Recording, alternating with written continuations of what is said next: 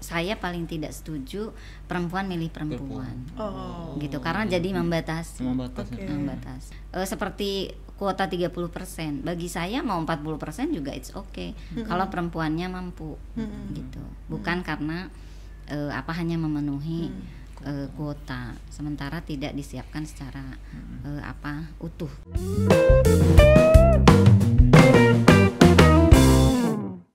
Tiba-tiba Pak Isdihan Nah, tiba-tiba lagi.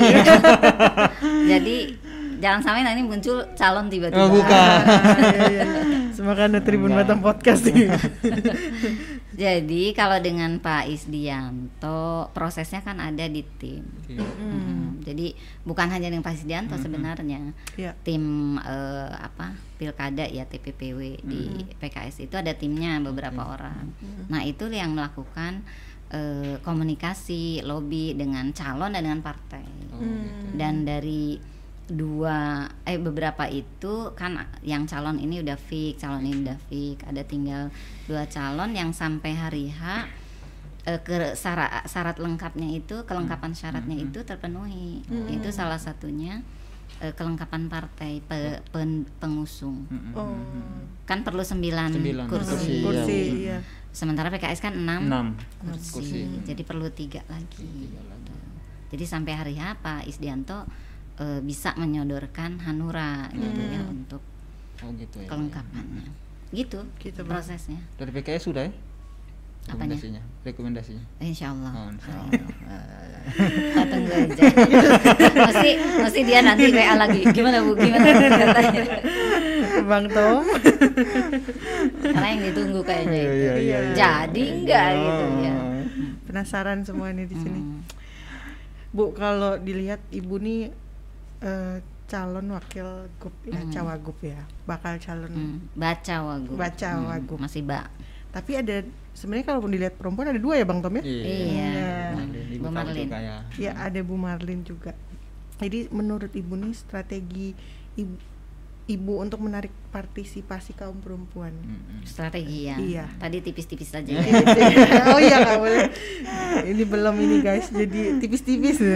Jadi kalau saya selama ini strateginya walau ketika di pileg juga Hmm. tidak tidak hanya ke perempuan. Mm-mm. gitu. Gitu. Jadi saya paling tidak setuju perempuan milih perempuan. Oh. Gitu karena jadi membatasi. membatasi Oke. Membatasi. Jadi eh, seperti kuota 30%, bagi saya mau 40% juga it's okay. Kalau perempuannya mampu Mm-mm. gitu. Bukan karena eh, apa hanya memenuhi eh, kuota sementara tidak disiapkan secara eh, apa utuh gitu ya. Nah, itu. Jadi eh, sekali lagi eh, ya siapa pun laki-laki perempuan pokoknya yang namanya pemilih ya kita strateginya ya kita datangi, kita buktikan dengan Mm-mm. eh, kerja-kerja selama ini. Itu kalau saya ya. Normatif nih. jadi merasa, jadi merasa tak terbagi ya bu ya walaupun perempuan sama-sama tapi ya tetap ada dukungan juga ya tidak terbagi juga ya Ya perempuan otomatis biasanya kedekatan emosi ya, Iya. kedekatan emosi sama perempuan. Tapi saya yakin juga eh, yang milih saya kan bukan hanya perempuan. Iya. Gitu. Gitu. Jadi kan bukan lebih. Jadi gini, eh, apa clue-nya itu bukan di perempuannya. perempuan Oke. Tuh. Jadi saya maju itu bukan karena saya perempuan. Mhm. Itu yang harus digaris bawahi. Oke. Gitu. Nah, ini bikin penasaran nih. Ya. Kalau bukan karena perempuan, lalu Mm. lalu karena pasti ada sesuatu. Iya, Bu. Nah, itu nggak boleh ya, Bu. Ibu yang terdiam. Ya kalau kalau dari internal PKS bukan karena perempuannya. Bukan karena Bukan perempuan. karena perempuan. Nah, itu itu itu yang menarik. yang ada di pikiran saya. Apa sih yang mendorong PKS ini untuk mem- Mm-mm. ini Pertama lagi PKS eh, mengusung perempuan? Iya, kadernya. Iya, kadernya. di, sepanjang sejarah Kepri, Kepri, iya, ini iya, betul. baru kali Kali ini, ini, mengusung. Biasanya kan mendukung. Iya. oh iya, iya. Nah ini Mengusung. mengusung. Mhm. Begitu mengusung perempuan. perempuan Nah kenapa? Tanya ke ketumnya. Nah, kenapa Iya, iya, iya. perempuan gitu? Aduh, nggak bisa iya. kita telepon. Ntar kita Kan bisa undang- nanti wartawannya. kita undang ini ya, undang podcast saya ingin, mungkin ingin ya. sampaikan gini bahwa ketika kita maju itu bukan sebatas karena perempuannya, Perempuan. Oke, ya. Tapi Bak Suja tuh ya kita juga punya inilah, punya modal untuk bisa Hmm. maju ke situ. Tapi ibu optimis kan Optimis. dengan optimistis ya bu ya ya kita kan nggak boleh pesimis Iya. ya dalam berbagai eh, apa aktivitas kita itu selalu optimis. Optimis. Kalau kalah menang pasti ada Nah, tiga calon misalnya jadi tiga calon yang menang kan pasti satu pasangan. Mm-mm. Ya, Iyalah. yang dua ini kan siap untuk Ya. Untuk kalah, siap untuk eh, apa? Ya kalah, siap. Itu pasti ya. Hmm, hmm, hmm. kalau ngomong-ngomong PKS tadi Hmm. nggak apa-apa ya bu Nggak apa-apa. Sebelum kita mengundang ketua umum PKS mungkin apa eh, gaya gaya politiknya PKS itu sekarang lebih ke maksudnya Gimana, Bu? gimana, di pilkada ini Bu? Pakai gaya ya tadi. ya? Iya, ada gayanya. gaya. Ya tetap aja. Tetap. Maksudnya gaya ininya ya kita tetap gaya politiknya mengikuti mengikuti aturan yang berlaku tentu ya Hmm. kalau mengenai aturan. Nah, mengenai hubungan komunikasi Hmm. dengan parpol lain tetap kita jalankan. Hmm. Masih jalankan. Ya tadi komunikasi mau dengan PDIP, dengan Golkar, dengan sampai ini semua komunikasi. ada Iya. kekhasan nggak dari PKS dibandingkan dengan partai-partai yang lain kekhasan dari PK- PKS ya, bagi ibu sebagai penganut PKS sendiri itu gimana? apa tuh?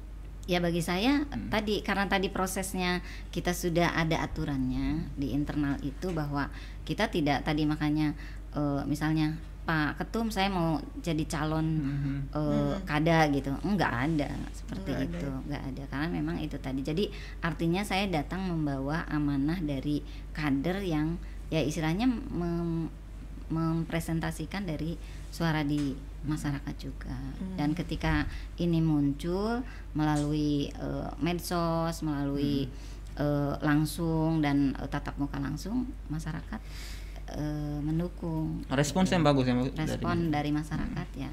Selama ini sih mereka mendukung gitu. Mendukung. mendukung. Ya seberapa ininya ya harus nanti dilihat. Mhm. kan harus ada Survei. iya.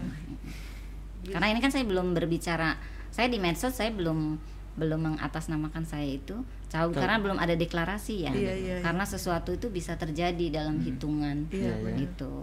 Bisa Tuh, jadi kalau udah deklarasi udah fix baru saya akan menulis Cawagup. saya eh, apa cawagup tapi di spanduk-spanduk udah kuliah banyak udah- sekali eh, itu- banyak sekali. itu- bahkan sudah banyak yang pengen Hmm. masang spanduk Hmm, dan hmm, sebagainya. Kata saya ya belum lah gitu. Oh, Gitu. belum ya bu ya. Ya belum ya nunggu deklarasi sabar sabar sabar, sabar. sabar semua sabar jadi sekarang masih perseorangan perseorangan Nah, oh siap Hmm. Oke. Kalau ngomongin pilkada, ngomongin ibu tadi supaya Mm. terpilih pasti ini uh, banyak juga tribuners pengen tahu nih Heeh. seberapa ibu ini mengetahui soal Kepri. ya kan? hmm, iya iya oh ya Iya. Bang Tommy senyum, senyum, senyum, senyum. Iya, aku karena ibu ini kan udah lama tuh jadi Heeh. anggota dewan, Mm-mm. pasti Oh, paham pasti betul. paham betul lah. Tiga setengah tahun. Eh tiga setengah periode. Itu dia. kalau ini belum belum baru setahun kan Hmm, periode ini kan dan harus mundur nanti Harus Oh, mundur. mau mundur, ya. Kalau nanti deklarasi itu kalau Pas mendaftar, mau mendaftar mendaftar ya aturannya harus mundur. Nah. itu bedanya Hmm. eksekutif dengan legislatif kalau eksekutif eh, cuti cuti. Oh. dewan enggak Oh ya, berarti kalau memang tidak jadi hangus ya? di, di PAW di PAW makin banyak nanti ini Iya, eh, iya. apa menyapa masyarakat Iya, iya. siap, siap. Hmm. Sudah dipikirkan sama Bu Suryani. sama partai Oh, ya sama dipikirin partai. juga Partai ya sama juga. saya dipikirin juga Iya, iya. Luar biasa Bu Suryani. biasa di luar Kalau ngomongin Kepri, Bu. Kevin mana bu? Mm-mm. Kepri ini pasti ada dong menurut Ibu potensi-potensinya. Apa sih? banyak ya potensi Kepri Mm-mm. pertama potensi eh, maritimnya Maritim. luar biasa Ya. ya 96% kan Mm-mm. dibanding dengan daratan otomatis bukan hanya isi air saja ya Mm-mm. laut itu maritim itu dengan segala kekayaan Kepri baik itu dari sektor kelautan perikanannya Hmm. pariwisatanya Iya. ketika dimanfaatkan dengan dieksplorasi dengan baik tentu akan mendatangkan eh, PAD yang luar biasa Hmm. gitu. Kemudian juga letak geografis Kepri ya yang berada di jalur perdagangan di Selat Hmm. Malaka juga Iya, itu kalau diinikan dengan baik ya Hmm, dikelola dengan baik baik. juga akan mendatangkan eh, penghasilan untuk Penghasilan. daerah Hmm. gitu. Contoh paling kecil saja untuk ngawal kapal-kapal Kapal itu ya. kan sekarang masih dipegang oleh Singapura, Singapura. Ya. bukan dari dari kita gitu kemudian juga labu jangkar yang belum sampai bertahun-tahun bertahun. belum juga bang Tommy tahu lah gitu ya Kalau ibu udah ngebayangin nanti kalau apa misalnya dan masih banyak ya potensi, Potensi lainnya lain. begitu tembaga boksit segala macam masih banyak sekali. kira-kira fokus ke depan ibu nanti ketika nanti Mm-mm. kita kan membayangkan dulu nih bu. Nah, kalau- Membayangkan. optimistis jadi Iya, kan ini kan optimis dulu kan. Maksudnya yang akan difokuskan itu Iya. di apanya? Sektor apanya? sektor apanya Ya tentu kan saya ini berbicara eh, baca wagub itu ya. Jadi kalau yang nanti eh, strategisnya kan tentu harus dikolaborasikan Oh, dengan cagup. gitu Iya, ya. iya. Jadi nggak bukan sesuatu keinginan pribadi ya, iya. tapi insya Allah tentu kita ingin yang lebih baik dari sekarang. Gitu. Sekarang pun sudah kan sudah ada eh, progres-progres gitu ya. Nah nanti kalau yang belum jalan kita jalankan yang eh, sudah baik tentu harus di Mm-mm. dibuat lebih baik lagi. Mm-mm. Iya. Tapi yang jelas maritim belum ter belum Belum tersentuh ya ter- ya? ter- ya tersentuh baru ya permukaannya lah gitu. Iya, itu Gitu, sama dengan karena- kayak kita melihat apa Natuna itu kan juga dia Betul, heeh, potensinya sangat luar biasa. Iya, dan di sana tapi masih sering terjadi illegal fishing. Betul. Hmm. Kenapa? Karena pertama mungkin dari sisi eh, keamanan kita juga harus diperkuat dan itu domain tentu pusat ya. Pusat, Pusat, ya. harus memberikan eh, apa eh, daya dukung lebih untuk pertahanan keamanan eh, di Pulau Natuna gitu di Kabupaten Natuna yang merupakan pulau terdepan lah halaman mukanya eh, Kepri. Kepri. Kemudian juga nelayan. Nelayan-nelayannya harus didukung dengan eh, peralatan-peralatan yang setidaknya seimbang dengan nelayan-nelayan yang datang dari luar negeri termasuk cara menggunakannya.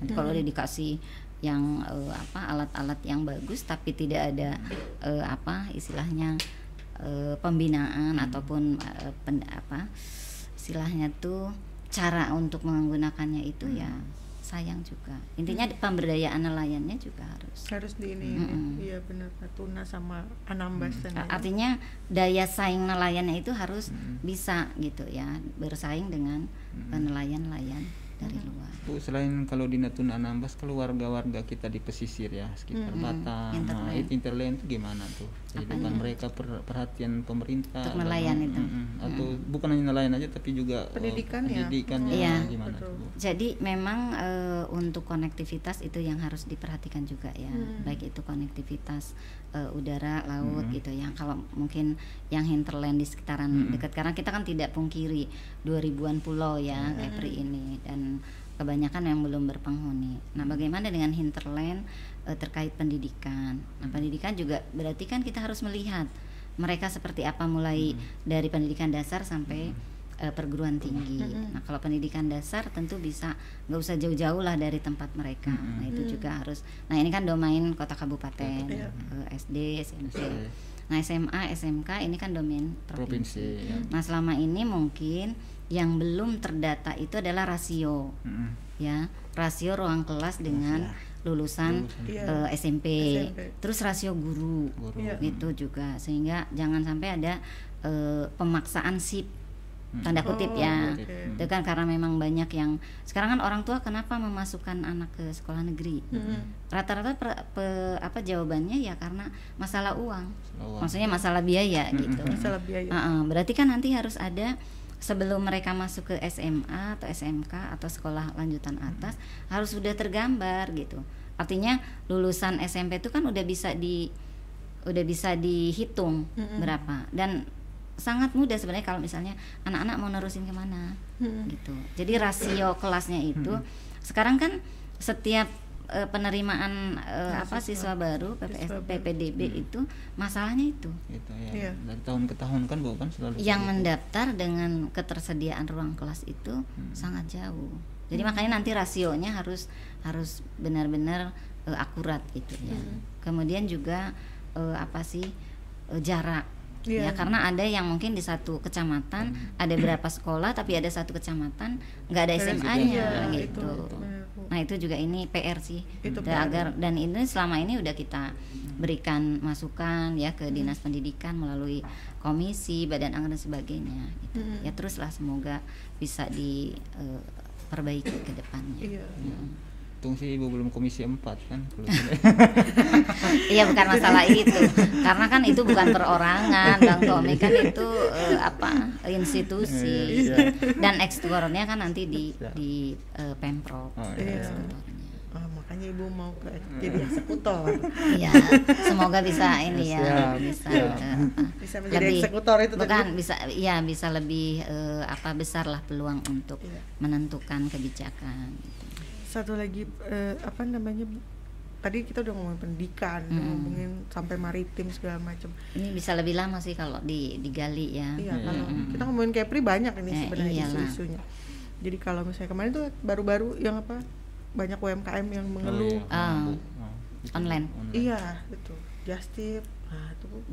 Ke- itu kan di online-nya ya Pak. dan itu kebijakannya kan dari pusat gitu Hmm. tentu di daerah kan berarti harus ada apa sih sebuah upaya ya Hmm. misalnya melobi dirjen Hmm. pajaknya Hmm. seperti apa saya kebayangnya begitu karena kan eh, melihat semua yang di online kan Hmm. baik itu mungkin produk lokal daerah maupun yang Hmm. sifatnya bukan barang asli daerah itu sendiri titik poinnya kan di online-nya itu Iya. nah itu mungkin nanti bisa eh, apa dikomunikasikan karena ini kan ininya dengan pusat gitu Iya, ya kan mungkin bisa lobby dirjen pajak eh, apa bagaimana untuk memberikan tapi selama ini sudah ada ini dari kalau pemerintah dari sendiri. Pemerintah ini kayaknya belum Belum. gitu ya kayaknya belum jadi Hmm. mungkin eh, komisi terkait juga bisa mendesak ke itu ke pihak eh, stakeholder yang eh, terkait itu dirjen pajak iya Gitu.